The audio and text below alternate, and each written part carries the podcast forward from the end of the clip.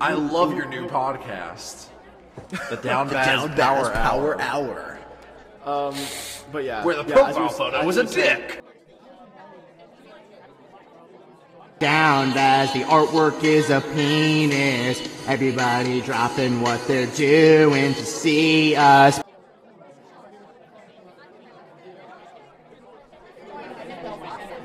Dick. Penis, Dick. Dick. Dick. penis, penis, Dick. penis, penis, Dick. Dick. Dick. penis, Dick. Dick. penis, Dick. Dick. Dick. penis, penis, penis, penis, penis.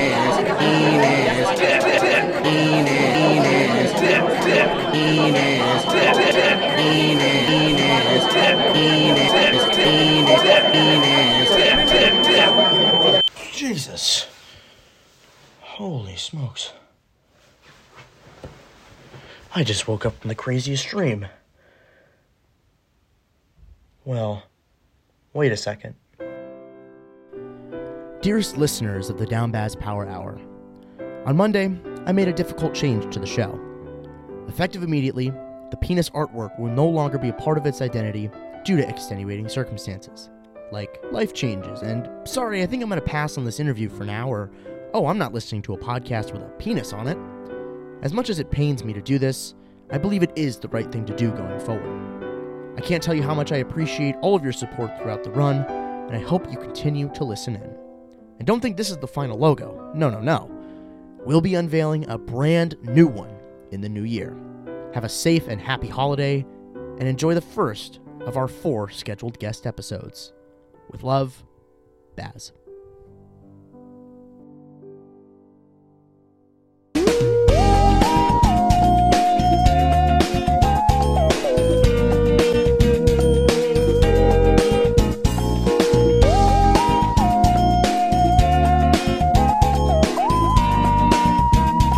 Ladies and gentlemen, um, we are entering a, a period of the Downbazz Power Hour where things are slowing down. Not a lot is happening. So, as I mentioned in the introduction, for the next few episodes, we'll be having some guests on. I put it on my social feeds uh, a few weeks ago to kind of be like, hey, who wants to come on? We've got four people, and starting it off today for episode number 61, we go way back. Very, very long time. This is my good friend from the great state of Texas, Robert Faaborg, coming with us live here on the show.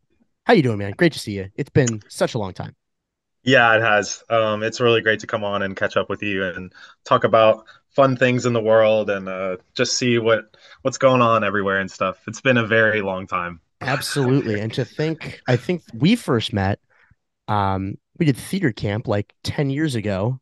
A Yes. little, probably a little over that, and that's it's crazy just what happens. Hey, moral of the story, guys, you never know when people in your life are going to come back. So don't cut anybody off. Don't don't um don't take anybody for granted because you never know when they're going to show up in your life again. And it, it's great, a great, great to catch up. Great to great to have you on. I appreciate you giving me your time here. But of course, what what is what is what is the most prevalent thing on your your mind right now? I'm going with like the therapy gecko question. You know, when he like sits down with his guests, to be like, what is the most prevalent thought on your mind right now? We'll go there with the holidays uh, right around the corner. What's what's been on your mind? Um, hmm, prevalent. That's a good question. Uh, if I have to say prevalent, like most prevalent thing on my mind, other than the holidays, because obviously everyone's like focused on that. Like, uh, how can I enjoy my holidays without letting some of my family members piss me off? That's that's But- a, that's a that's a very that's a very interesting thought to have because it's a valid always, one it's, too. it's always fun to come home and and have those conversations and have those discussions and debates and and arguments and at, at, at, at this point I've realized that it's not it's like a like it, in my house it's four against one so it's like I'm, I'm pretty much like talking to a brick wall. I've got nobody to back me up. I've got nobody to help me out. So um Yeah. I've, I've just tried to avoid those conversations altogether.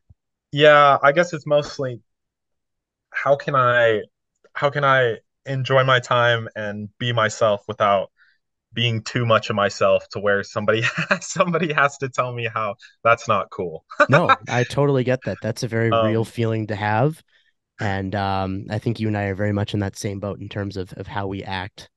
For sure. 100%. Got to do a little bit of mask. A little bit of Absolutely. masking. masking. it's it's a great it's a great technique. I've been doing it for for 22 years. I think I've gotten it's like my top endorsed skill on LinkedIn at this point.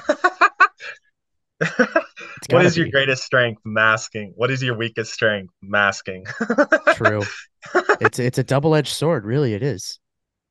Um if, if I'm going to be honest though, I think one of the most prevalent things on my mind um uh like uh, let's say stepping outside of myself uh let's take like the lens off of like a self-centered um type answer uh, i would say that obviously i'm very upset with uh with how things are going in the world obviously i sure. i think it's horrible uh that we have a government that's funding a lot of horrible things happening in the middle east right now um obviously there's not really much we can do unfortunately but uh, I think that spreading awareness still, even a couple months in, uh, just keeping things in the loop and making sure to inform people that may be open to it is super helpful. Um, I also am pretty something that's pretty prevalent on my mind is how uh, the Democratic Party is kicking itself in the face in the U.S. by running somebody who nobody likes, and uh, it, n- nobody really wants to, and they're running with this like pessimistic like oh, vote for us or else the world will suck. But they're not giving us anything positive to run for. So it's really hard to get people to come out and vote whenever your only way of getting people to vote is like, hey, look at the other guy. He really sucks. So vote for our guy that sucks less. Um, I wish that we would run on a little bit more um, progressive things, uh, perhaps like ceasefire, um, perhaps like uh, you know, funding social programs. I mean, the last time that a social program was changed was uh, the uh, Obamacare Act, and uh, there's still people that want to repeal it, even though it's honestly one of the very shining things that happened to the Obama administration. So, sure. uh, you know, I mean, before that, like you talk to people in Europe and the rest of the world, you tell them, yeah, um, before I, I don't remember the year it was passed, but before the Obama Act passed, insurance companies could deny you health care for pre-existing conditions like oh you were born with lupus and you oh well get fucked like yeah congrats um you don't get health care uh that's like a dystopian society like a novel that you would read like people in Europe are like oh you're joking like you're you're pushing it over like you're obviously like over embellishing and it's like no seriously you couldn't get healthcare in the US before like 2017 or I mean uh like 2013 or something without uh or I mean, if you had a pre-existing condition, it was kind of like, oh, get fucked, bud. Like, good luck. So, um, I just think that we like, I just think that the platform is not very good. I, I don't like the whole pessimistic running of like, you know, it, it, it's really, it just sucks. It's like, who wants to go out and vote for the people that are like, hey, um, we're gonna do terrible things just at a lesser rate. Like, nobody wants to vote for that. Sure. No, I think that's a great point, and especially with just the idea that you know it's a very pessimistic society. And it's a bummer that the Democratic Party, and I mean, I don't like to be super political on this podcast, but I think most people kind of know where I I sit. But um uh you know, you know, it's they just don't really have anybody good to run or really good to compete. It's just it's it's to your point, they're just kind of presenting a less ideal option, but it's like who kind of sucks less, you know. I think that's a really good point.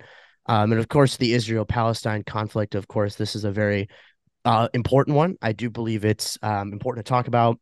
Um, I have not talked about it a ton on here, but um, yeah, I just think I'm I'm glad to see a lot of people still bringing awareness about it, and uh, I think it's I would I would love to see you know this this conflict end. I mean, it just I don't I don't think we should go to war over it. I don't think we should we should even have to be involved in it. You know, we just have to no. do what we can um, to create awareness and kind of understand because you know this is this is just a byproduct of of colonialism and yeah tons of other petty wars and crimes and even yeah. well I, even war crimes you could say oh 100% it's like what's happening right now is something that like would happen in the 17 and 16 and 14 and 1300s with like imperialism and colonialism colonialism. Like you know it's it's like that. But now obviously the rest of the world has progressed to the point where we're like hey um maybe we shouldn't do that.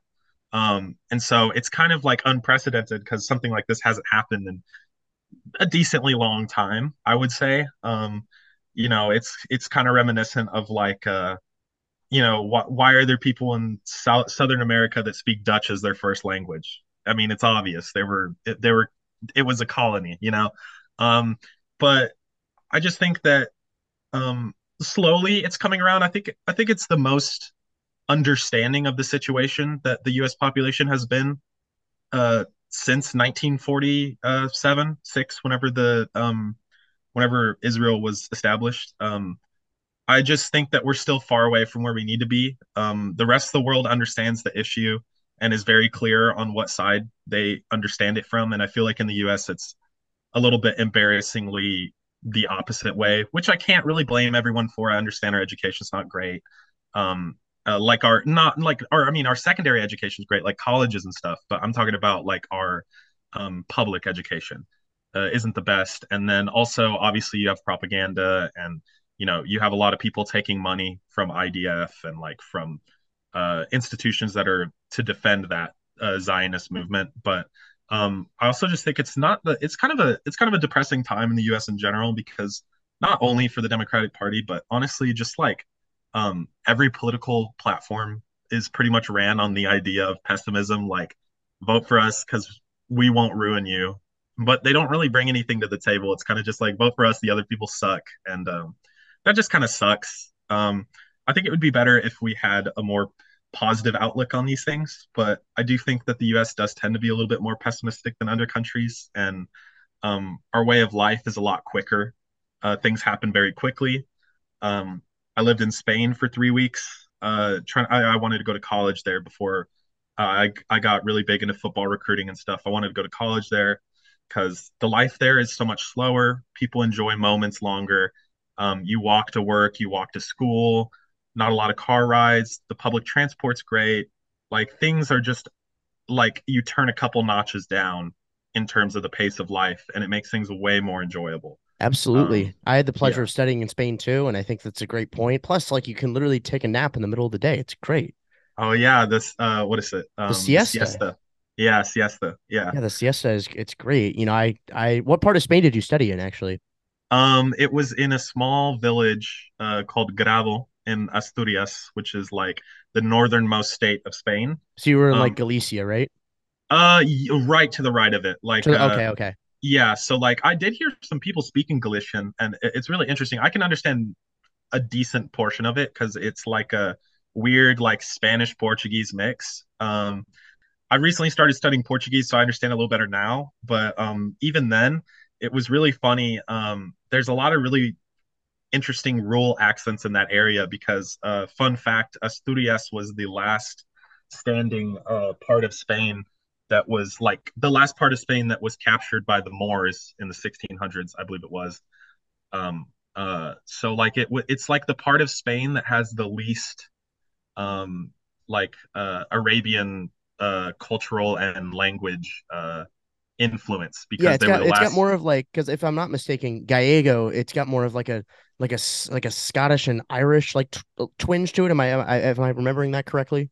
It's like um I would yeah okay so I guess a good way to explain it would kind of be like how the rest of Spain sound sounds a certain way, kind of like the rest of uh the rest of uh what's it called uh the UK sounds a certain way, but then once you go up north, uh, usually northern parts of countries are usually the last conquered for the most part, just for the fact that um, usually the most north and most south, just for the fact that these are going to be your most uh, climate uh, in or your most like difference in climate, difference in terrain.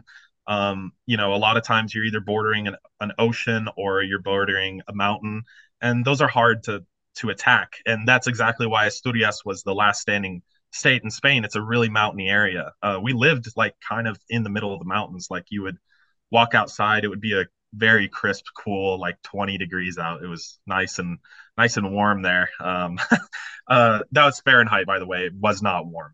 Uh, and uh, every time you walked to school, you could just see mountains in the background uh, with snowy peaks and greenery all around the bottom of the mountain. Like it was beautiful. And so um, it's really funny to hear how the language sounds so much different um, and so much more like uh, uh, Castilian up there uh, rather than down in the South. I mean, the South of every country sounds weird. Like, you know, people make fun of rednecks in the US, but I'm going to be honest, every other country has their rednecks in the South. I don't know what it is about being closer to the equator, but it just makes you sound a little little funny. Um, And they talk So- slow too, because I studied in. Sevilla.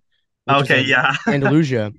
And I mean, they it was really easy because well, number one, I was staying with like an older woman Mhm. who worked for like the Spanish government, and she did not speak a lick of English, yeah. and she talked really slow, which was great because Yeah, that's the best. Um, because if they best way to learn a language right is if just they throw yourself in. right if they talk fast, like it's not really easy to understand. But I mean, like she didn't speak a lick of English, so we could like you know somebody I was staying with, we could just converse in English just for a second to get a translation, and then like speak back and it'd be fine. Like she wouldn't know Yeah, unless she was just putting up a front and it was all just uh, that would be so cool. and she just like knew what we were saying the whole time. Um, She she thought you were a spy from the U.S. and so she kept her cover. maybe you never know. Um, yeah, but I'm sure that's that's good money though to be like a host, host like parent, family, whatever. You probably make some some decent decent money for doing that. So this actually was a program where uh, we took their child for three weeks, and then I went over and stayed with them for three weeks. So I actually made a really good friend out of it. Um, his name was uh, Josue, and uh, we still keep up to this day. Josue uh, with a U. I love it. Yes, uh, uh, J O S U E. Yeah, Yeah. Josue. Yeah. Yeah, um, it's not a very common name in the U.S. Uh, like for Hispanic people, I, I haven't really heard it much in the U.S. It's a much more Spanish name. Yeah, it's Uh, it, there's definitely and just in a, lot of other countries that aren't because I mean I I took Spanish for a really long time. Like I I graduated with like my seal of biliteracy in high school, so I could literally teach it if I wanted to. Fun fact. oh, cool. I didn't even know that. That's awesome. Yeah, so that's why I was like it- when you said Spain, I was like, oh shit, like that's super cool because I I got to study there. I mean, I I know the language pretty well. I mean, obviously I can't really speak it as well as I used to, but I can like understand Yeah. what people are saying if I can like, you know, if they're talking about it in in movies or in in whatever, like I can kind of pick up words and stuff. Of course. Yeah, uh, I speak English, Spanish, um, a decent amount of Russian, and then I'm learning Portuguese now. Nice. So yeah, I, I always tell people I speak two and a half languages. Yeah, you're Uh, getting there. I think it's crazy yeah. though, because in in Europe, you know, it's almost so customary to speak multiple languages, and you kind of mentioned a couple minutes ago how the the U.S. like secondary education, like you know, high schools, they don't really they don't they don't push languages on people. I think that's a real Not shame. Like, I think everybody should be able to speak multiple languages, because in every other country in the world, it's almost like it's a requirement to speak English or to speak, you know, a different language to be able to communicate with people. So I, yeah, I just I'm very surprised by that. Hundred percent. Um, my my uh Josue, my uh, exchange, I don't know, student, I guess you could say. Um, he spoke English great, uh, Spanish obviously, and then uh French he spoke at a very high level too. And uh, that that's just kind of like customary. Um, and the thing is, is that even in the U.S., even if you take like, I, I remember I had a friend in high school. Um, and she was she was very smart. She just got her degree in STEM, so she's a smart person. But um, even her, uh, we were in Spanish five, um, and uh, I mean, I already had a really decent grasp of the language, so I was fine, and I passed the AP test, and like, you know, um, I would call myself fluent in Spanish, and uh, this was before taking the class, so it's a little bit different. But as somebody who she didn't speak Spanish outside of class, but she took all five years of Spanish sh- she had to ask me for help on almost every single homework assignment or you know and then on the ap test she got like a one or a two. Like she did not pass. And it's not her fault. It's just the the language teaching in the us is just abhorrent. Like um there is it's it's absolutely taught on a basis of vocabulary vocabulary vocabulary but like no comprehension. So like all you have to do is learn the words take the test or the quiz and then you're good Yeah, Whereas in a lot of other countries, it is granted, it is a little bit easier to learn English from another country just for the fact that most media is in English. And um, that's probably your best way if you're looking to learn a language for anybody out there that wants to learn a language.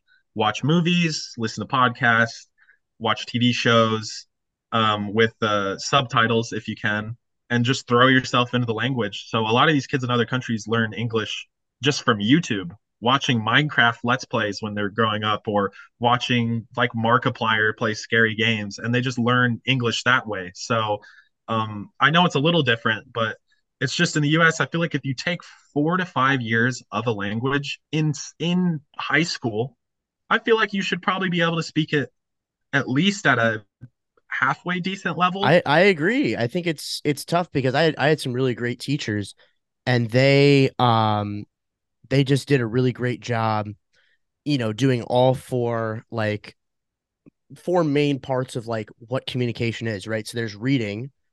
So we did like reading, we would do like listening exams, we would do speaking exams, and we would obviously do like vocabulary and just like comprehension and just like application of the language. And I think because of that, I was in a much better position than like just learning vocabulary and like here's how to say this, here's how to say that.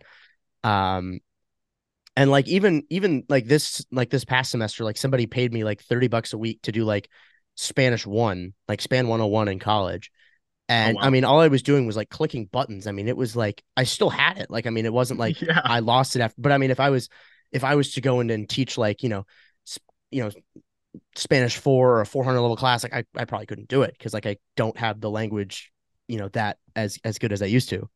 Yeah, and I mean a lot of that's probably because of COVID.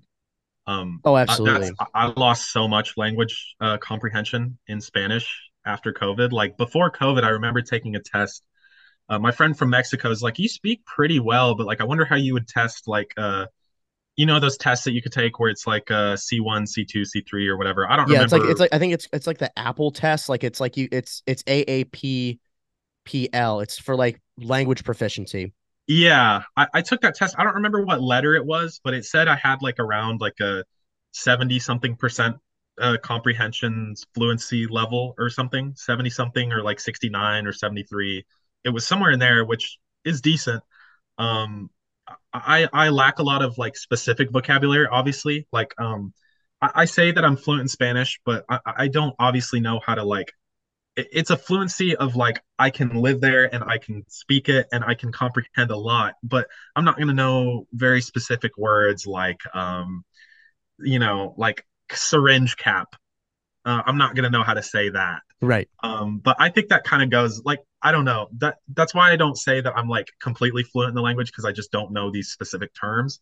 But I feel like these are terms you're not going to know unless you're either in academia in one of those countries or you grow up natively learning it. Right. Um, or if you spend a lot of time on it, which you know if you can, that's awesome. But like uh, to me, it just the, the benefit cost, uh, like you know the cost slash uh, like the reward cost is not like high enough to spend that much time to learn these like specific terms that I will use once every maybe like 500 hours of speaking the language. But sure. uh, I took that test and I did really great on it. And um, then I don't know, I want to say a couple years later, I retook it and I did not score very well. Um, and this was after COVID. Most of my people that I talked to in Spanish were in person, but after two years of minimal contact, um, it, it's crazy how quick you lose it. Um, but luckily, I've started to speak it again a lot because I just recently transferred to Texas State in San Marcos, Texas, and um, almost half of the student body is uh, Hispanic. Um, and I think at least 25% of the student body, um, I would say, probably speak Spanish as a first language or a co co-dependent or I mean co-dominant language, you know, sure. in a, a uh, split language household. And so it's come back pretty quickly too, but uh, it it is kind of sad that uh, COVID definitely has affected my second language and my third language proficiency. Um, as and I would say as well, probably my first language for proficiency as well. Actually, I feel like I I feel like uh, it has definitely impacted. Like, um, I I would say that I feel bad for people that are that went through COVID during a very important socialization period um, like let's say uh, getting into middle school or getting into elementary or getting into high school, like these transition years where you learn how to interact at a higher level and like different social environments.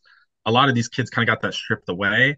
And I wonder how, what impact that has on society in general, uh, just from like a social interaction slash um, emotional intelligence, like social intelligence level. Like no, uh, I think that's a really that's a yeah. great point actually, because I don't even people who just had graduated high school or college, I think those are also two really big transitionary times, not only Yeah. from like high school to college, but even college into like being a, you know, into post grad and getting your first job. And then imagine just like sitting at home and working and not really getting, uh, you know, as, as beneficial of a, you know, chance to socialize with people or, you know, your social intelligence, emotional intelligence just goes down because you're just not Yeah. interacting with it as well. I think it's a point well taken.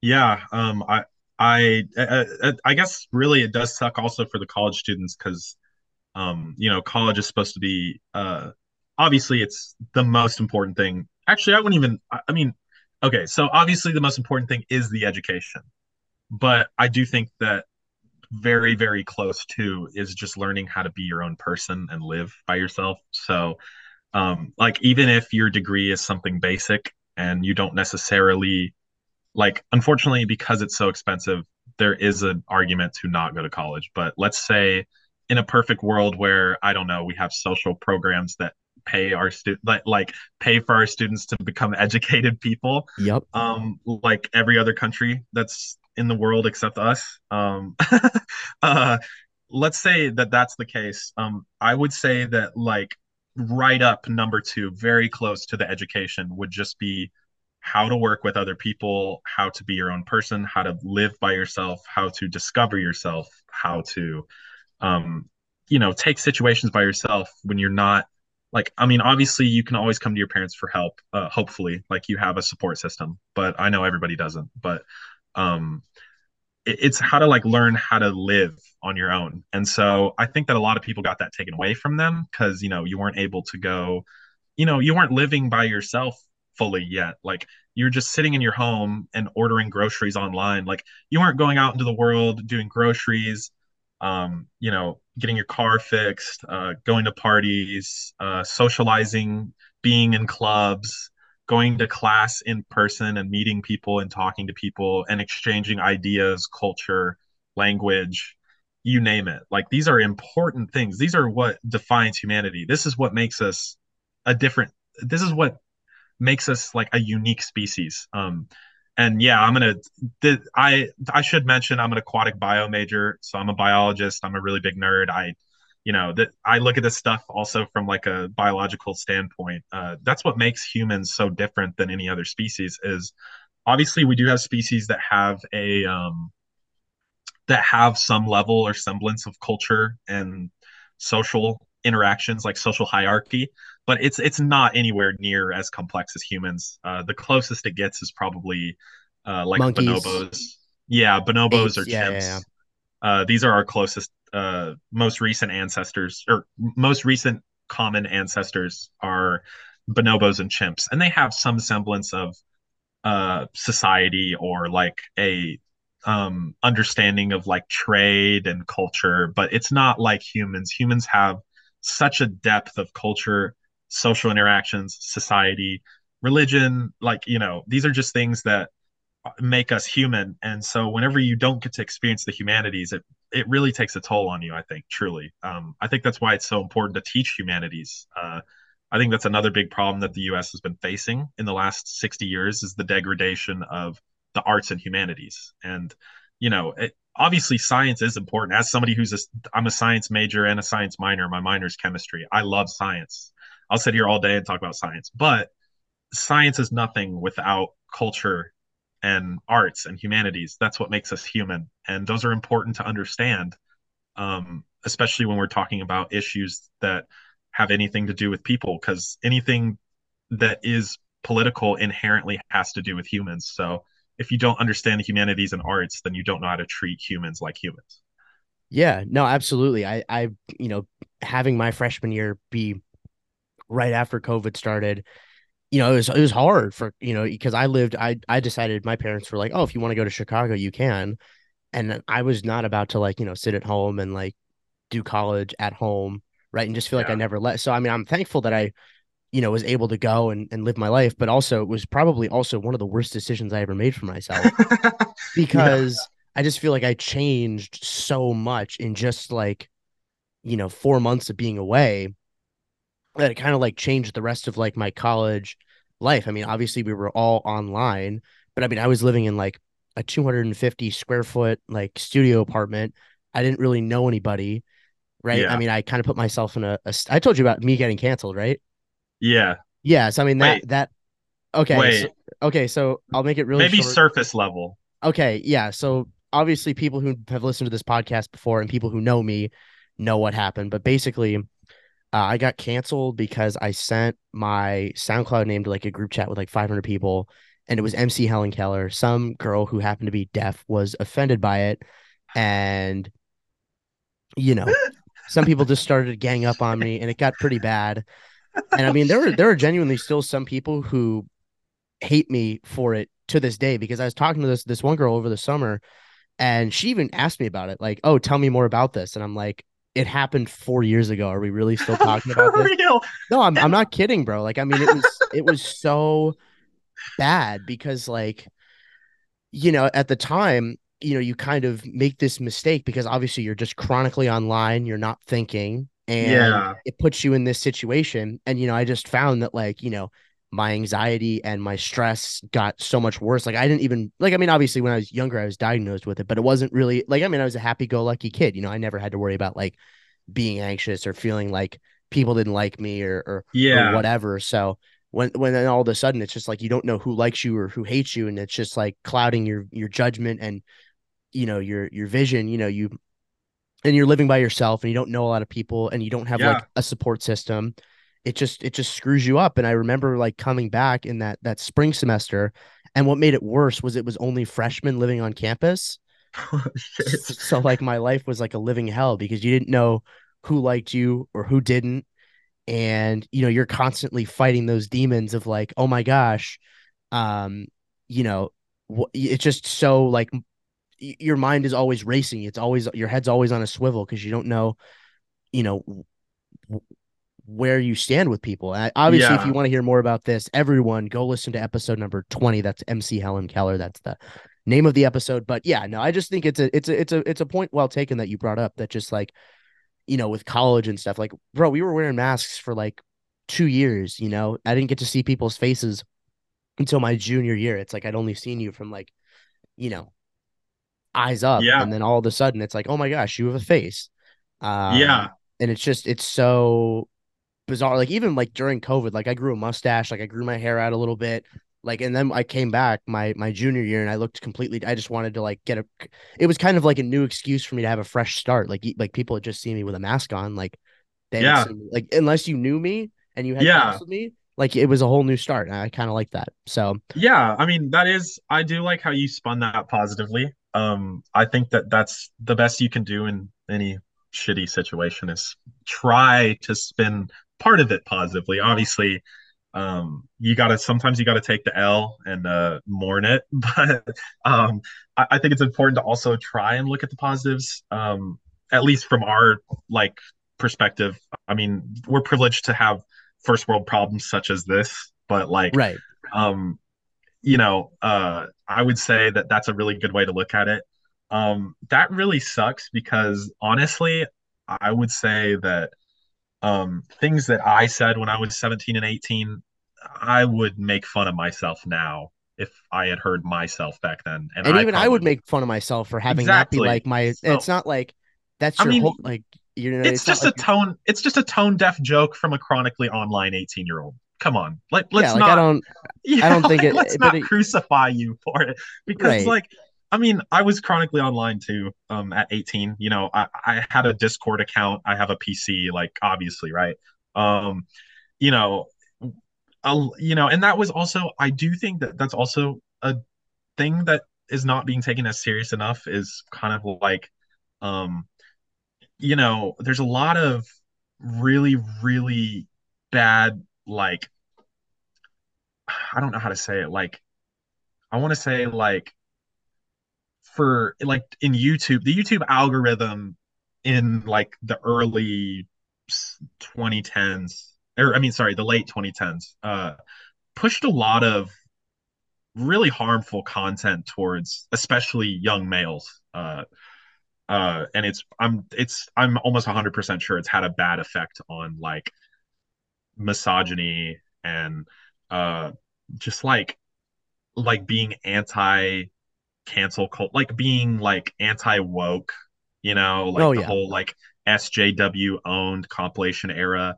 And and I think that honestly a lot of that made a lot of people very tone deaf to things that they shouldn't. Like um, you know, obviously comedy is like something that can somewhat exist on a different um level of uh like offensiveness than what is culturally acceptable in the rest of the world. But like at the same time, I think that it's created a lot of like just people that just are they just think that being horrible is funny and it really sucks because like i mean i'm not gonna lie i thought that shit was funny when i was like 16 and 15 but the problem is is there's people that like grew up watching that and never like extend expanded their understanding and like uh their empathy. That's something that i think a lot of people lack because of that era Oh, absolutely. empathy Yeah, I think that's a Um, great point. Like yeah I don't I don't think it's something that's talked about enough. And even just like I don't know, like you look at like South Park or, or Family Guy or any of those things that like again that same kind of demographic would find funny, Mhm. or even like Norm Macdonald, right? Like I think Norm Macdonald's hilarious, but like I I'm I'm laughing for a different reason than Yeah. some people who would watch his you know what I mean? I just feel like we're laughing for different reasons. I've also talked about this on a yeah on a previous show, but like oh okay you know, every, everyone's like, you know, oh, like there's this this one clip that I saw the other day. It's like South Park predicted this. They're so funny, and it was like some like parody about like California giving money to the homeless, and it's like people would be like, it's so true, but it's like no, the reason why this is funny is because it's it's satire. It's not supposed to be intentionally in your face funny and true. It's supposed to be making fun of like like structural and systematic injustices that have yes perpetrated for multiple Yeah. generations. Like that's why I think it's like that's why it's it's it was meant to be funny, but the people who only look at the surface level and only look at it for what it's worth, again, but this Yes. is there these people are cut from the same cloth and they don't have any real substantial understanding of what satire is or like you know norm like there's this one joke from like the 90s right? Norm macdonald talks about like women drivers and people will be like oh it's so it's so true it's so true. And it's it's like i think it's just to, it's it's almost a joke to prove a point. You know what i Yeah. mean? Like it's it's no. it's that's that's why I mean I, I'm I'm I'm a big leftist and I think South Park is funny a lot of it because but it's not funny because it's not like oh haha funny they're being they're like p- people that think it's funny in the bad way think it's funny because it's like racist sexist or like homophobic. But they don't understand that the whole point behind South Park is making fun of how fucking shitty Americans are. That's yeah the whole ex- show. exactly. It's a- like it's it's yeah, so brilliant That's the whole show. That's just like Family Guy. Family Guy is making fun of your average dumbass white American guy that, that is like totally tone deaf and blind to what's wrong with what he's doing. And people are like, "Oh my god, that's so funny because that's exactly how I feel." And it's like, "No, dog, they're making fun of you. like you are you are Like, literally him he's just like you're the joke. yeah, they're like that. They're like, man, Peter Griffin's so based, and it's like, what? It's like, what do you mean? He literally, he's like supposed to be the stupidest person in Quahog or Right. Quahog, however you say it. yeah it's Um, it's it's yeah, crazy no, how all that exactly. works crazy how It's people it's just laugh for different reasons satirical. Yeah, exactly. Like it's that's why whenever someone's like, "Oh, I love South Park," I kind of like, I kind of like, "Oh yeah, I think it's funny," and then like I kind of like see how they react, like how they explain why they like it. Um, and you know, it's kind of tells a lot about how they see things. Um, yeah no for sure yeah, like you know, there's just a lot of comedy that uh, exist in a social satirical setting that sometimes people think is funny for the wrong reason, which really sucks because then it kind of reinforces that. But it, it's not the comedian's fault that they're making a good social. Uh, what what what do you what is that? social uh, commentary social commentary. Yeah, so that's the genre. Um, they're making a good social commentary. It's not their fault that people are just a little obtuse and don't understand it. Um, right or the people who like well you can't be funny anymore comedy is dead you know it's oh, like gosh. it's like I, I can't stand it it's like you can I find can't. good comedy you just can't like you know i don't know you just you just can't really go at everything and just like l- use these as a model of like what is funny without actually understanding why they're writing what they're writing why they're saying what they're saying and Yeah. you know, even stuff like Dave Chappelle, like Dave Chappelle was like so irreverent and even like but it's again it's to it's to prove a, it's all every like you could argue that almost any kind of comedy out there is satire. It's not really like Yeah. it's not in your face funny. Yeah. You know I, I mean? mean, Like that's even like even people even super crude stuff like Beavis and Butthead. Like it's Yeah. funny, but it's it's supposed to be a, a satire, I think, in the same light. Yeah, it's like it's like when people get mad at comedians when they're like, "Oh, you made up that story." Duh. That's the whole point of comedy is to be funny. Like whenever someone says like starts telling a story in comedy, it usually it stems from some part of truth, but it embellishes to prove a point. Like like when like when Dave Chappelle makes a joke about I, I don't remember which one of his specials. It was in the 90s when he was actually good. Um he, he makes a point where he's like, you know, I was smoking weed in the car with my friend and he was drunk driving and he got pulled over, but since he's white, the cop let us go. Did that actually happen? Maybe, But but, we don't know. probably not. We don't know, but it's embellished to show, oh wow, we have a social systemic issue with racism in the police force. And um, that's a bad thing. And it's like, okay, you know, it's funny. It gives a great social commentary.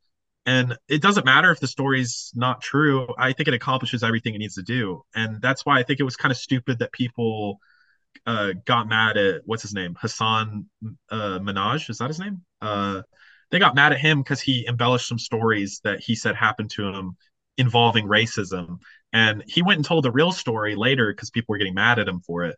And the story isn't, it's embellished, but it's not too far off. But it's like, hey, you're missing the whole point. The whole point was him bringing up how it really sucks that like Muslim Americans are just shit on all day, every day.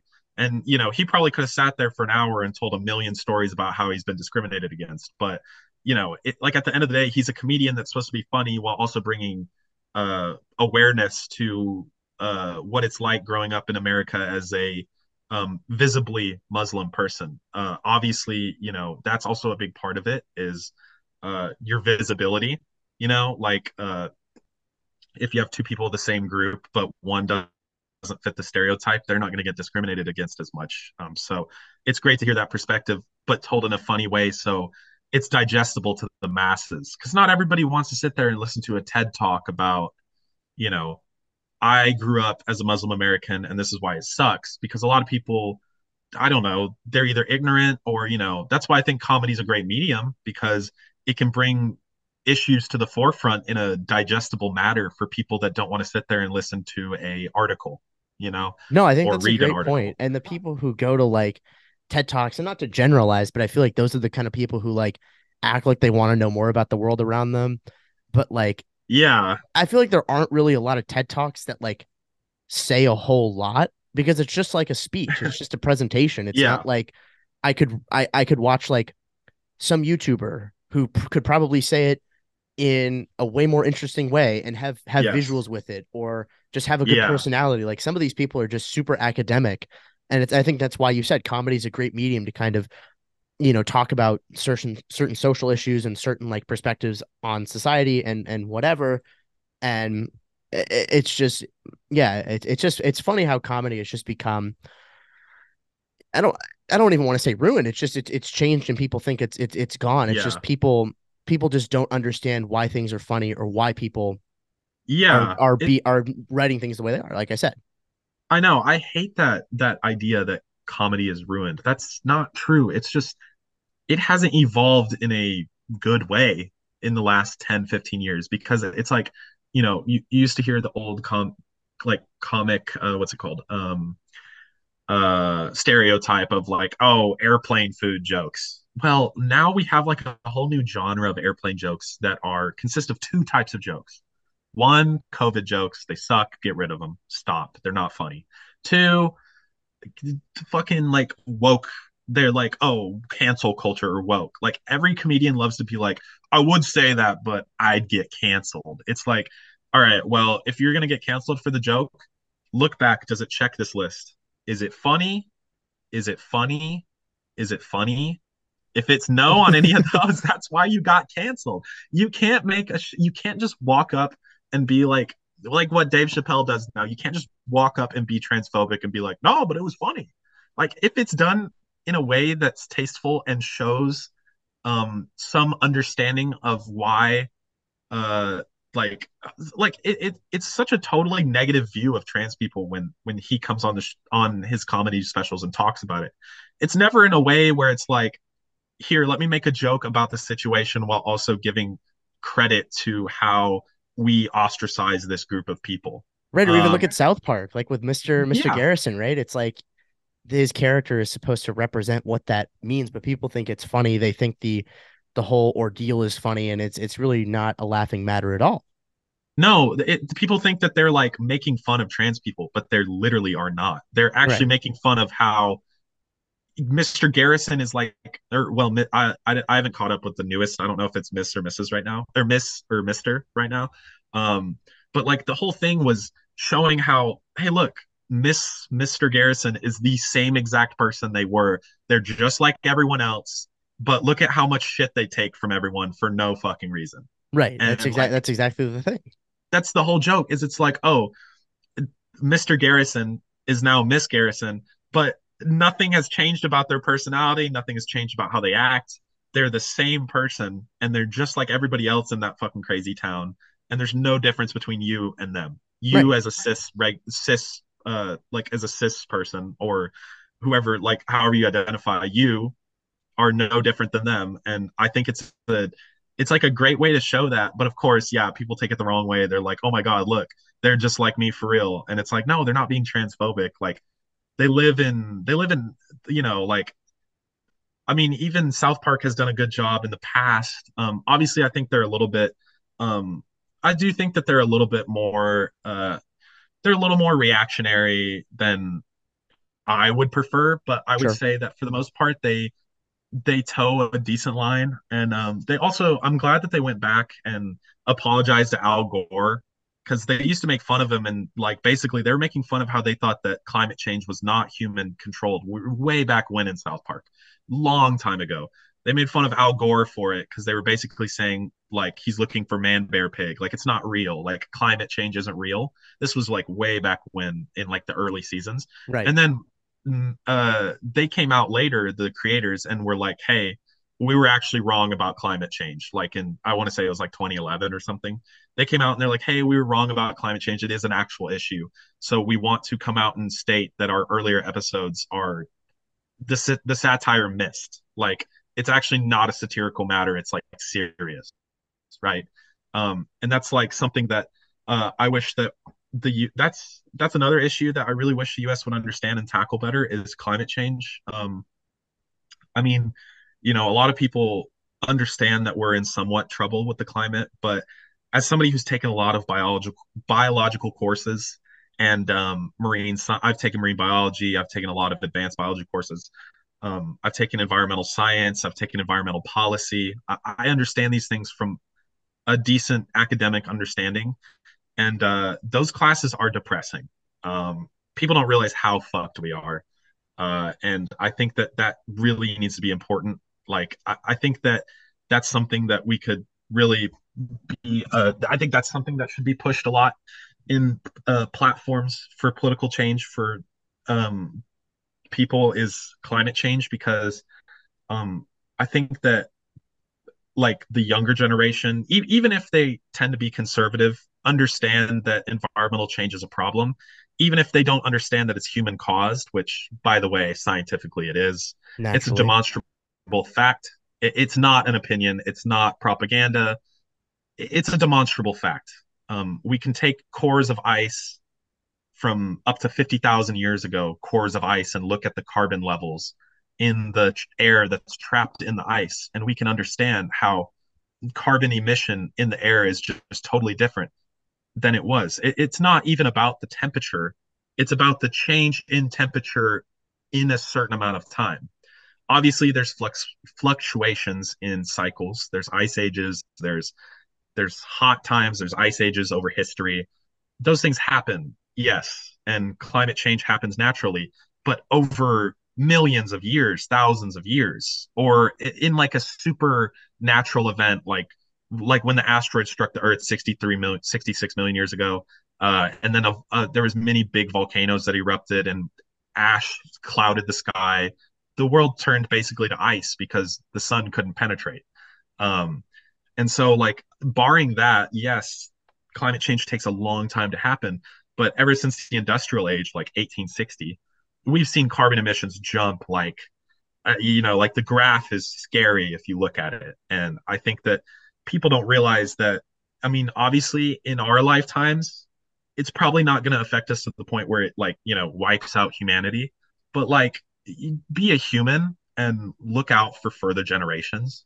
Don't be a shithead and be like, well, not my problem.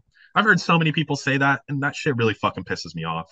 The whole like, you know, well, it's not my problem. Why should I care? That's one day, insane. one day of what happens in China and India could wipe out everything we do here in a day. It's like that could be true, but like, still, you got to do your part and make yourself aware of what's going on in the the environment. And you know, it, hey, it's it's not our problem. You're probably right, but you know, for future generations, don't you want this to be a great place to live? Like in in 50 years or 100 years or 150 years from now? I mean, I I certainly Yeah. would like to do my part to make that happen. yeah i mean ask yourself if you if you okay yeah like ask yourself would you feel the same way if you were born in like fucking uh 2150, 20, yeah you know, yeah or, 2100, you know, 2050, any of those Yeah. years. or even for like a more close at home example for example you're born in 1995 to a vietnamese family in uh northern vietnam and um well you have a strange uh you have a strange disease nobody knows the cure nobody knows why it happened the truth is agent orange was dropped on your family's village Yeah, I was about by to say the Agent US. Orange.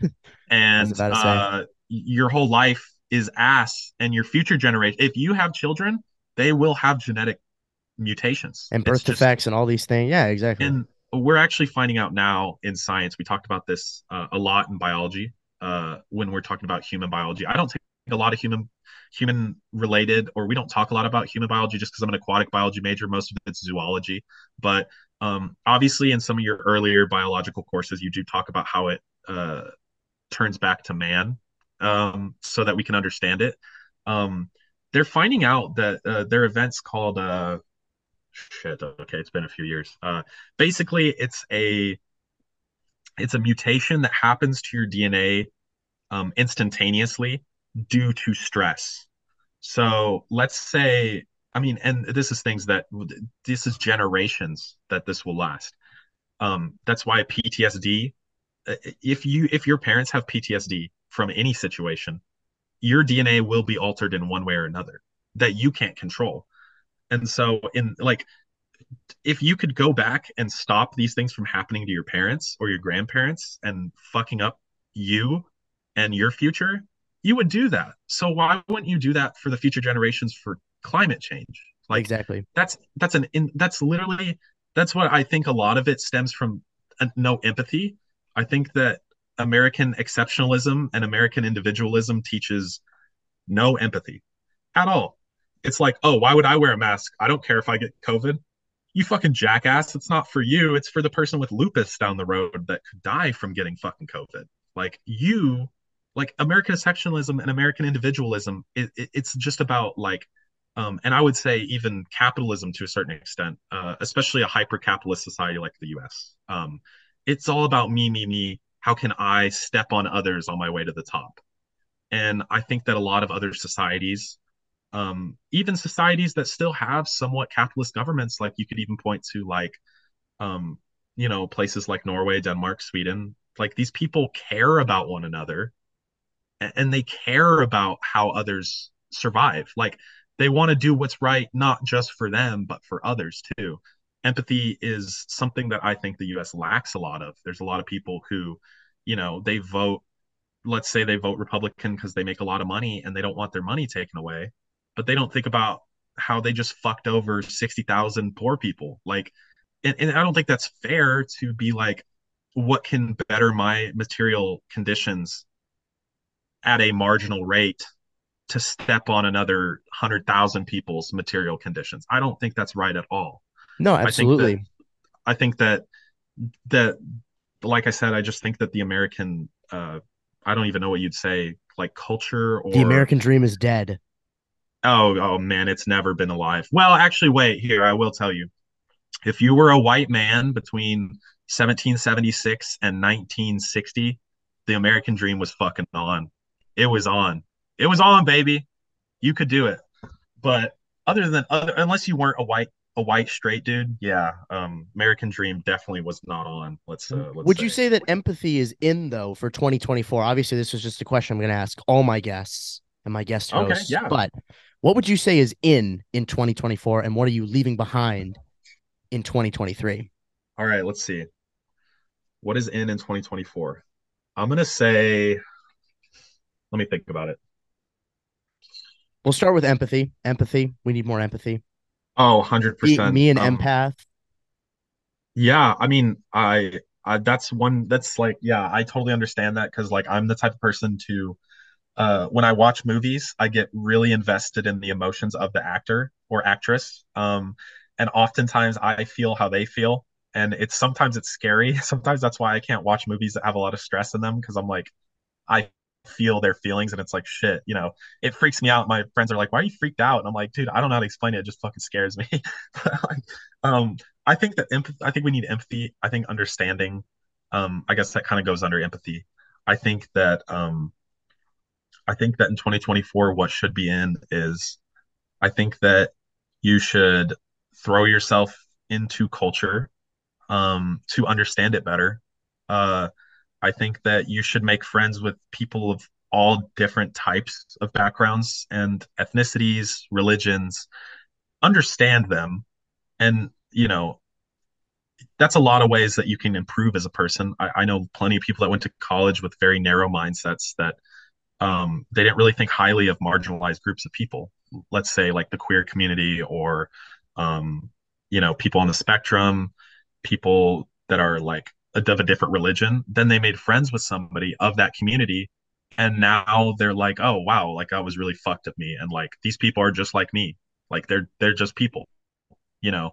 Um i think that that should be in in 2024 is uh expanding your like scope of uh like your view. Uh, expand your view expand your friend group.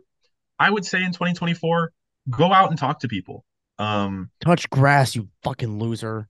Go out and Get touch off- grass. get off the fucking League of Legends and go touch some fucking grass. Go to the cafe, talk to the cute bart or talk to the cute um barista. Barista. Talk to the cute barista. Maybe they'll give you their number. Maybe they'll spit in your face. Either way, you try. they could spit but- in my coffee though too.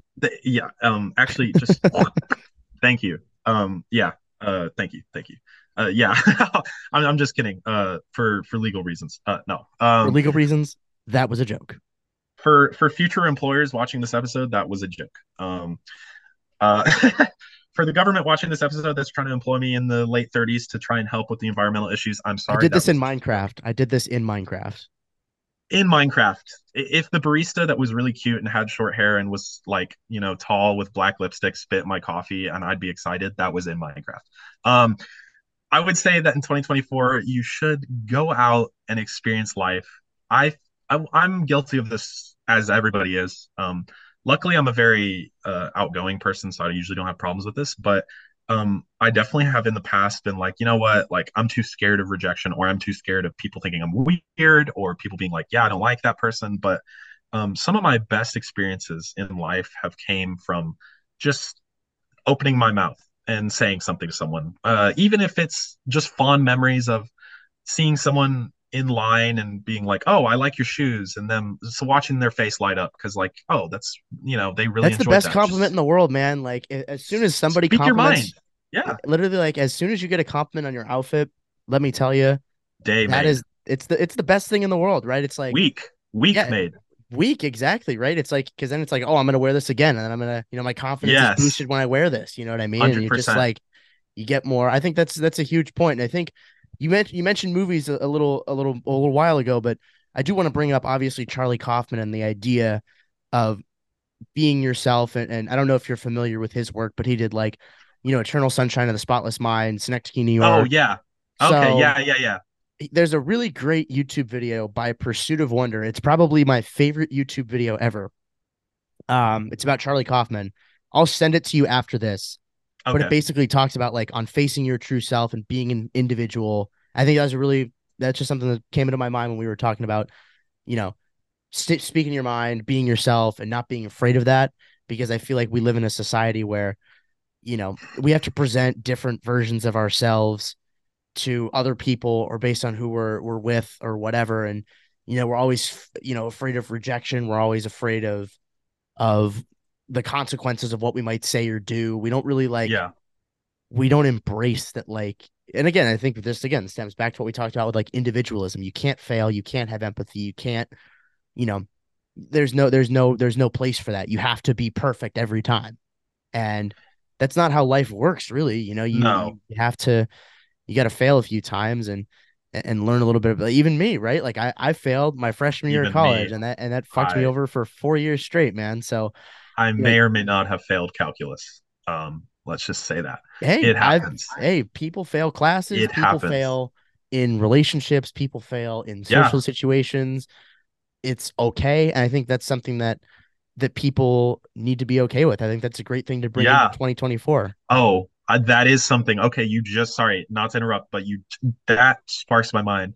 One, we do live in a society. Um, I just had to make that joke because what do you like, get when you cross a mentally giggle, ill loner and a society that abandons him and treats him like trash i'll tell you what you get you get what you sh- sh- fucking deserve um, that Classic Joker a good pilled. point. Classic. Um, I would say that actually it's something that, um, again, coming from like a, uh, again, coming from somebody that's like a big part of like the leftist community and like from a leftist background, I think that we really do need to do a better job of understanding and letting people grow. Um, there's a lot of people who had horrible, who have had horrible bigoted opinions. Uh, even me. Um, you have those when you're younger. I mean, it's your material condition. You grow up with it. I think that we should celebrate when, oh, look at how horrible this person was in 2016. Yeah, that really sucks that they said that or did that. But I think that if they really show true change, that should be celebrated. Don't just piss on them for 2016. Enjoy their 2023 self. Enjoy, like, I think that that's something that we really need to understand more is you may have been privileged enough to grow up with a family that exposed you to different cultures and ideas and created you to be a very empathetic and like understanding person of different people. But not everybody has that. Some people grow up in the fucking ass crack of Alabama with racist parents and they can't do anything about that. So like be a little more understanding even if like obviously don't forgive people for being shitty to you. That is not at all what I'm saying. I'm saying be understanding and forgive people that show true change. I think that's something we need to bring into 2024 for real because you're not going to want to make people change if you still piss on them for who they were. I'm going to be honest. Like that's That why you point. can't it is that's why you cannot I, I hate when people like people act like people that don't understand these things are are inherently stupid. Don't call them stupid or they'll never want to change. Just say that they're uninformed or they're they just don't understand the whole context. You know you, you can't you can't help people become better if all you do is shit on them. I think that's something that we really need to understand. Um i think that's a great thing that we should bring into 2024 so are we leaving something cancel should- culture behind in 2023 i think that so i don't know. Okay. Because it's it's a it's a weird I, it's a, it's a tough question. I, I know it is but i would say is that what we're saying here? Hmm,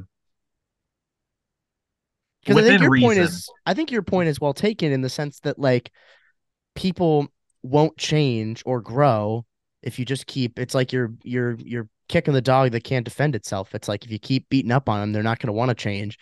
And that's why I mean we look at like, you know, uh, a Tucker Carlson or an Alex Jones, right? It's like the more that they like are outcast or or or banned or blocked from certain platforms, the louder they get. And even Andrew Tate, right? It's like you look at those guys, it's like I, I'm not even trying to justify them as people. They're they're no not 100% they're horrible they're they're inherently sure not good people. But again, because they've been they've been cast out, they've been um they've been they've been, you know, they've been denied a platform. It's like that's just how much louder they're gonna be. And they're just gonna yeah make their views even more obnoxious and in your face and more extreme and more unapologetic. And I think yes until i would say Oh, sorry. Go ahead. No, you go ahead. Keep keep keep keep adding to your point. I didn't mean to interrupt you in the first place. No, I, I would say here, how about this way? I don't think that cancel culture has no place, but I believe that framing is important. Sure. I believe w- when you have okay, let here for an example, you see a famous figure of society post on Twitter claiming climate change isn't real. Don't retweet it and say, God, look at this stupid fucking idiot. You can say that to your friends. And that's a valid point. I'm not going to lie. I'm not trying to be a dick, but if you think that climate change is real, that's objectively stupid. But don't frame it like that. Know your audience. Instead of saying, hey, look at this dumb fuck, if you believe this guy, you're dumb as fuck, say something along the lines of, this is really harmful propaganda that doesn't that isn't supported by data or climate scientists. Even something like that that could maybe make someone in the comments if if someone in the comments looks and they're like oh wow all these like all these leftists and liberals are calling me an idiot. That's because like they don't want me to know.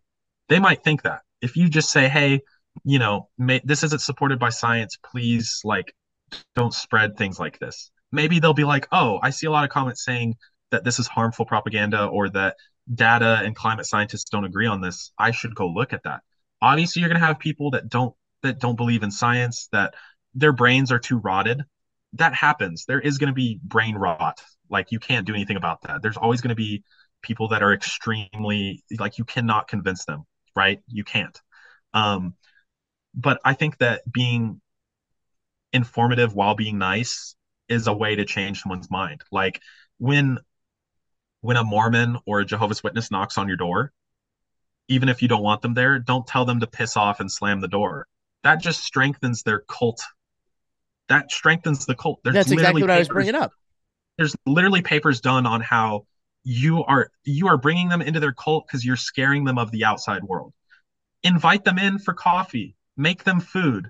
Tell them how you see the world. Tell them how you're still a good person even though you're atheist or you're muslim or hindu. Like show them that hey there's people that are agnostic that are still great people. It, it you know don't don't show them that oh people hate me because i'm a jehovah's witness and so i never need to leave this cult or else i'll never be accepted into the real world. That just strengthens the hold that it has on them. Right. be compassionate to people even if they're belligerent. Try to because that's the only way you'll at least try to bring someone over. Obviously like i said you're going to have people that are just helpless. They're just they're just like fucking they're too far gone. You, you know they'll just sit there and be like fuck you fuck you fuck you. But for every 100 people that you're compassionate and try to explain your point to maybe two or three people change their mind and that's a ripple effect. So i think that framing is the most important part that we need to that we need to go forward with and leave. I think we need to leave behind total cancellation. Um, I think that the best part of cancel culture is calling out people for doing shitty things, though. I think that that needs to stay. Um, I think if it like let's say like with the whole like uh I'm trying to think of somebody that was like canceled in 2023. Can't really think like oh like Doja Cat. She was an asshole to her fans, and people were like, wow, this she's a fucking dick. Yeah, say that because that's not cool of her to say that she doesn't care about her fans. Like that's kind of fucked. Um, People still listen to her music though, millions of I mean, them, which is. I'm gonna be honest.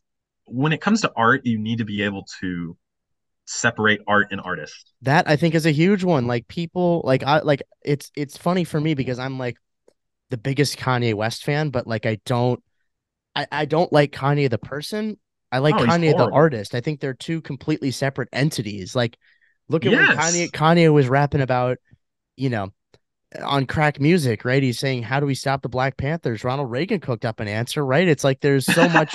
There's let's so just send crack to the neighborhoods, right? I mean, it's like if you read that line on Genius, there's like a paragraph or two long analysis and explanation of, you know, his his his lyrics and why he wrote it and whatever and even George Bush doesn't care about black people, right? It's like, oh, dude, where, bring back that Kanye. Where where did that Kanye go, man? You know, it's no, like now it's like I, I I feel bad for Kanye because I think since like 2016, um, he hasn't been mentally well, and yeah. it's a bummer because everybody in his party is like a yes man and won't tell him, hey Yeah. man, like you need help.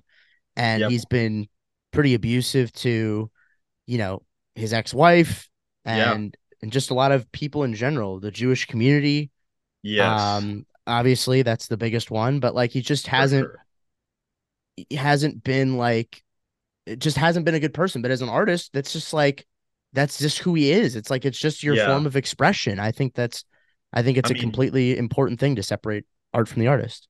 plenty of brilliant minds are not good people and there's nothing wrong with that the thing is is that people that's another thing i don't like about the framing of the kanye situation is it's like people will sit there and be like look at this fucking stupid bigot and it's like yes but the reason he is the way he is is because he's he needs help Nobody's telling him to get help. It's like they're not. everyone's again, just like fuck he's you getting locked in his own cold. You're right. yeah everyone's like fuck you kanye you're the worst and he's he just sucks back in it's like hey maybe if everybody was like look you really need help maybe he would get out of it. Maybe maybe not but w- what's the harm in trying to be compassionate? There is no harm.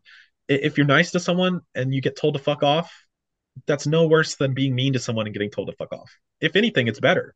Yeah. because even if it's a subconscious buildup over years of people trying to be nice and compassionate, maybe one day it clicks and maybe you're a small part of something. And so I think that art and artists need to be separated. Um, of course, like that that's ridiculous. Like uh I don't think it's stupid to be like, yeah, um actually don't read any of Dr. Seuss because he was a shithead. It's like I understand not wanting to support him, but I mean he's dead, so it doesn't matter. But like I understand People still like read his back in the books even to this day, right? But they don't know anything Yeah. about him until you do a little research.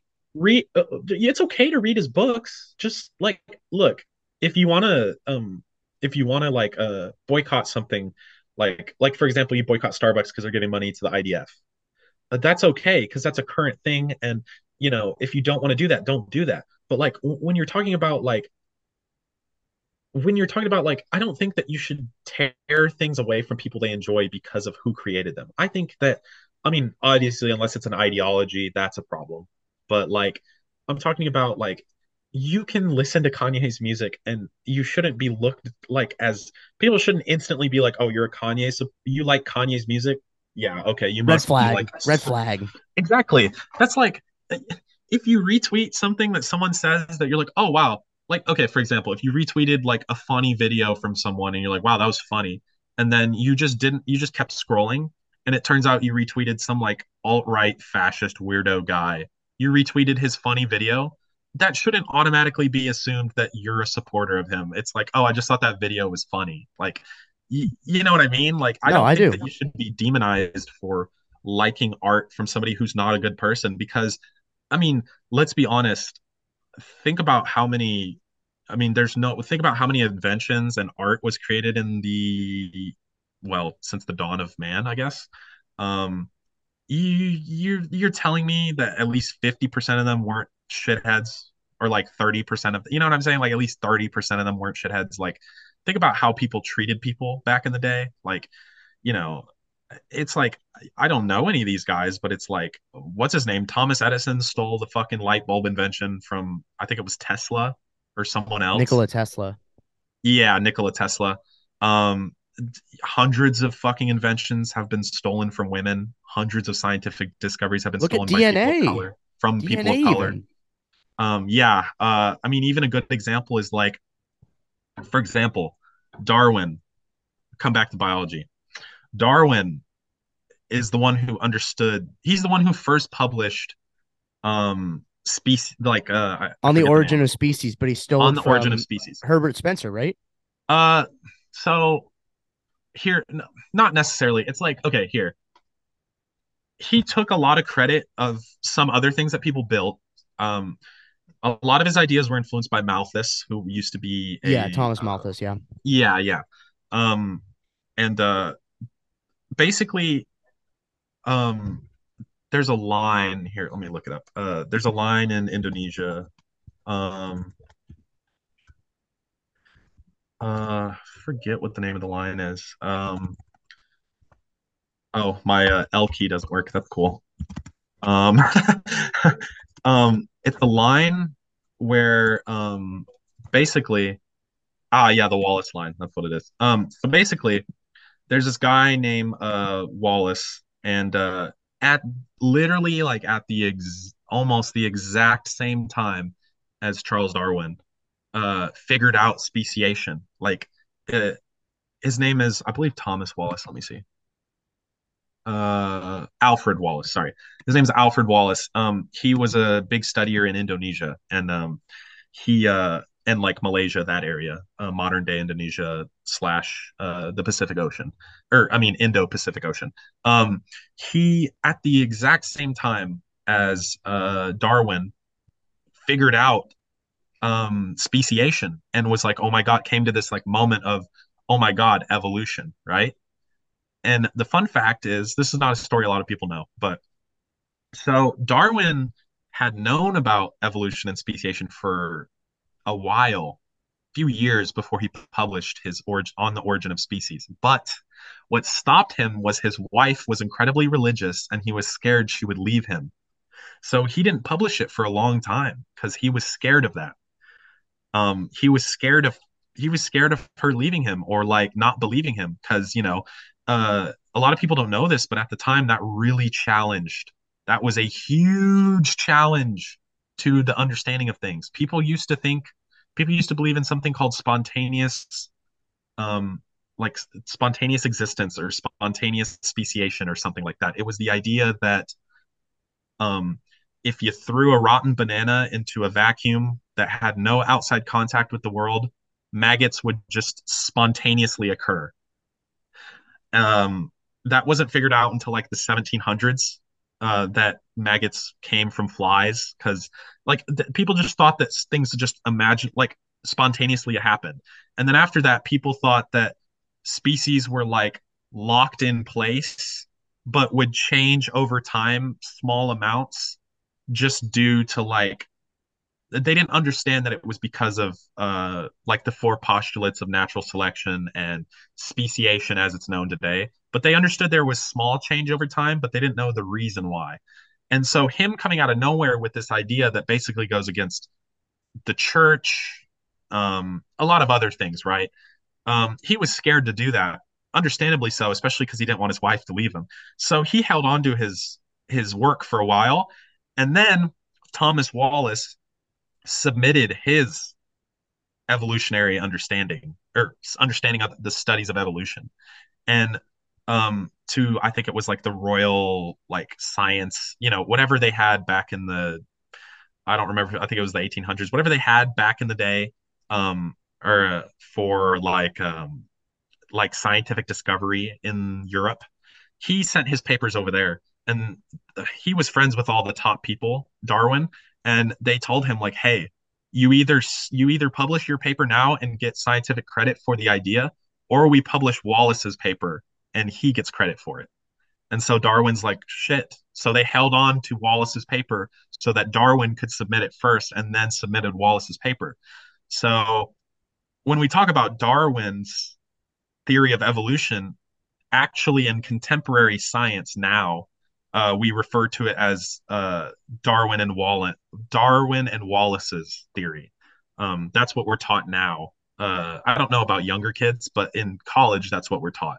So it's like a lot of people got credit for something that obviously, I mean, Darwin would have gotten credit before Wallace had he published it on time. But like at the same time, it really sucks that Wallace Wallace did a lot for the scientific community too because he understood something called allopatric speciation is whenever a something a barrier of some type whether it's environmental behavioral geographical some event happens that cuts a species in half two populations and then they change. Uh, that's what the wallace line is. It's this line it's an imaginary line in the middle of like uh, somewhere in the indo-pacific ocean where in the middle of this imaginary line like split right down the middle on these two sides of this line, these species are completely different and like they're different species, but they all come from one species. And some event somewhere along down the line, something ha- happened. And now there's hundreds of species that used to be the same that are different, even though they're only 25 to like 100 miles away. And so I think that there's a lot of things that have happened that you know people didn't get credit for. So it's like for us to sit there and be like, yeah, like you, I don't think it's I think it's stupid to be like, yeah, actually, um, we shouldn't listen to Darwin because he kind of fucked over Wallace. Like that's not true. Look at someone for their contribute. Con- you can appreciate a contribution to the arts, humanities, science without looking at the person. You know, no, I think like, that's it's a it's a it's a great it's a great point. I think that's a great allegory, and you literally just unlocked a ton of high school biology knowledge in that last um five minutes or so. Yeah. That I was just like, I totally forgot about this, and then it's like, oh, Yeah. so there we go. maybe maybe I uh maybe I uh maybe I uh what's it called uh maybe someone in someone that listens to this podcast will now want to major in biology. Maybe, maybe I maybe I influence someone. It's like Don't Joe- do like it. the- You won't make Joe- any it's the Joe fucking Rogan money. It's the Joe Rogan experience right here. don't make don't don't major in biology. You So, won't make so any you ever tried money. DMT before? Let's do elk steaks and talk about natural selection. Let me tell you, don't major in biology. You won't make any money. But if you're passionate about it, do it. That's the most important thing. That is the most passionate. important part. So we have just one little last minute question here. For sure. Is there anything else that you want people to know about you? What are some big things going on in the future? Just some final thoughts on on the on the the show itself. All right. So, what would people? What would I want people to know about Robert Faaborg? Hmm. Oh, um, I would say my life goal. I feel like my calling in life is uh, I'm an aquatic biology major. I want to hopefully someday go back for my master's in marine biology and maybe PhD someday. We'll see. Um, I want. I think that my calling is to help restore aquatic environments. Um, I think that our aquatic environments are actually what are getting destroyed the worst, and they're unironically the most important part of life.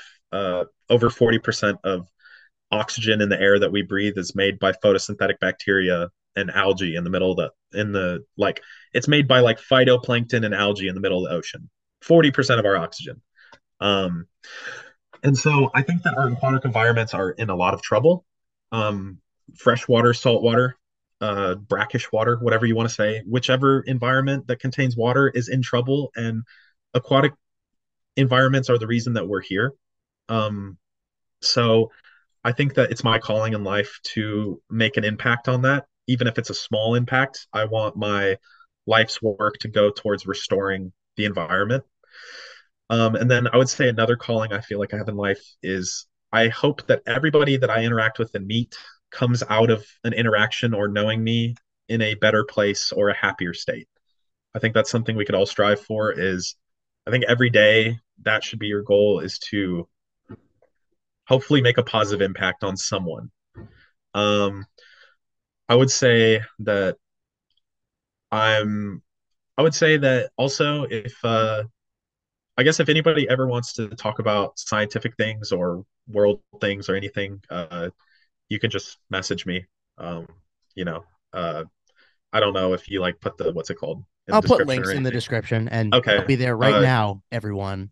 Yeah, you can you can talk to me about anything, literally. Uh, I just enjoy talking to people and understanding things. So, uh, if you ever want to talk about literally anything, could be politics, could be sports. I love soccer, big fan. Football, I, I prefer calling it football, but I know it's not like fully understood as that in the U.S. But um, if you ever want to talk about football, soccer, let me know.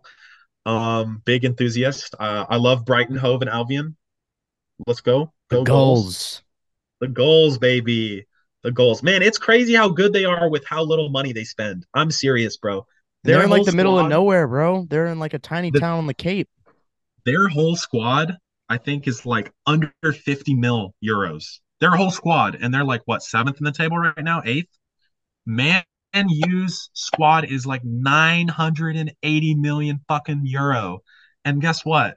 It might be pounds actually. I don't know if it's euro or pounds, but um, pretty similar like uh, exchange rate, I think. Anyways, um, dude, they suck ass. I love Man U, but God, they're fucking ass. Um, it's pretty sad how much. It's crazy how good Brighton is for how little money they spend, and how they're out in the middle of like fuck all nowhere, versus like how shit Man U are with how much money they spend. Uh, so yeah, go goals. Um, uh, my one my one wish for the Premier League season: don't let Man U win. Or I mean, sorry, don't let Man, that one. Don't worry, you don't got to Don't let City wish win. for Man U not to win. They won't. Do not let City win.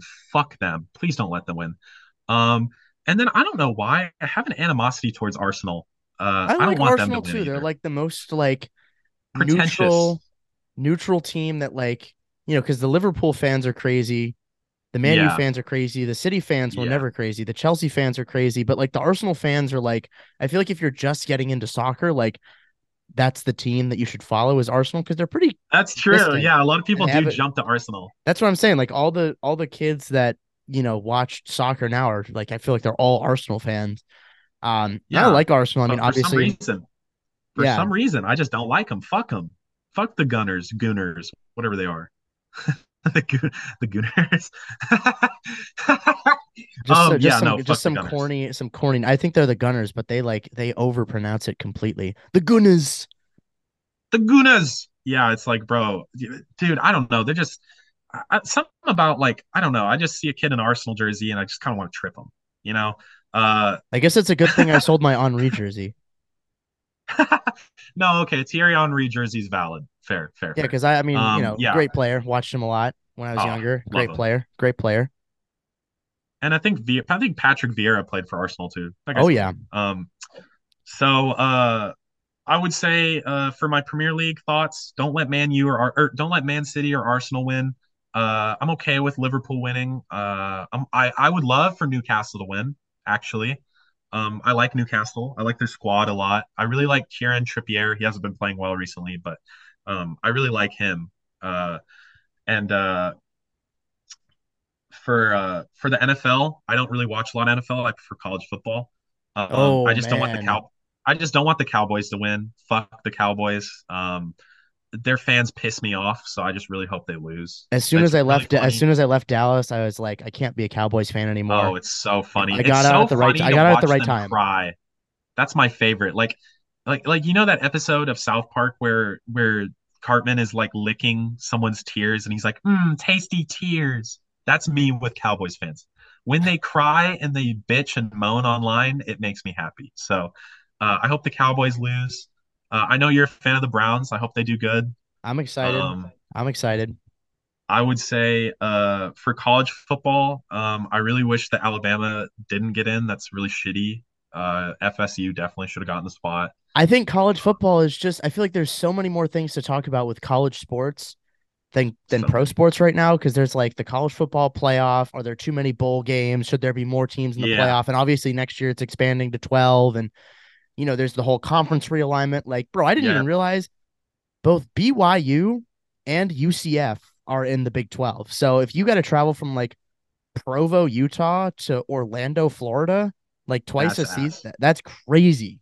I think that's like a that's got to be at least be like a seven hour flight. It's the like same, but it's like the same thing if you're like, you know, because UCLA and USC are joining the Big Ten, right? So it's like, you know, that's probably a longer flight to go Oh, from like for sure. Cleveland to, you know, or or Columbus to um, you probably fr- it doesn't matter, but yeah, you go from Columbus or Cleveland to Los Angeles, that's like seven hour flight. hundred percent. Like, I mean, uh, yeah. I mean, the the only team, the only the only conferences that travel more are probably the, um, ah, whatever the conference that like Texas State in is. Which go Bobcats! First bowl game ever. I'm going to the game. Go Bobcats! They're in the Sun Belt, right? Yeah. Wait. Yeah, I want to say some. No, not Sunbelt. Wait. Yes, Sunbelt. Yeah, yeah, yeah. I think they're in the Sunbelt. Yeah. Um, first ever bowl game that they've ever had, and I'm going to it. We're playing uh against uh, oh, dude. I should know this. Like, it just slipped my mind. I just bought tickets like the other week. Um, they're playing at the SMU Stadium. Uh, they're playing against uh, man. This really doesn't make me sound like a good fan. Uh, give me one sec. Uh, it's been a, it's been a long week. Okay. Uh. I It's totally been a long couple weeks. Totally uh, organic understand. chemistry, uh, organic chemistry final will take it out of you. I promise. Uh, let's see. Uh, oh, and my L key's broken. That's sick.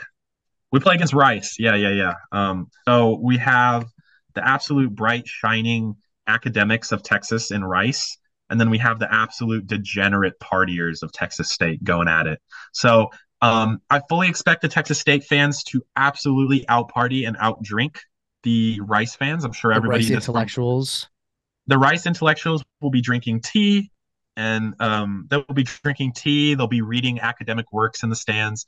Texas State fans will be tweeting out "fuck owls." Probably will probably be smashing beer, shotgunning beers, and throwing the cans onto the Rice. You know, I, I just I know that we'll win in the crowds. I hope we win on the field.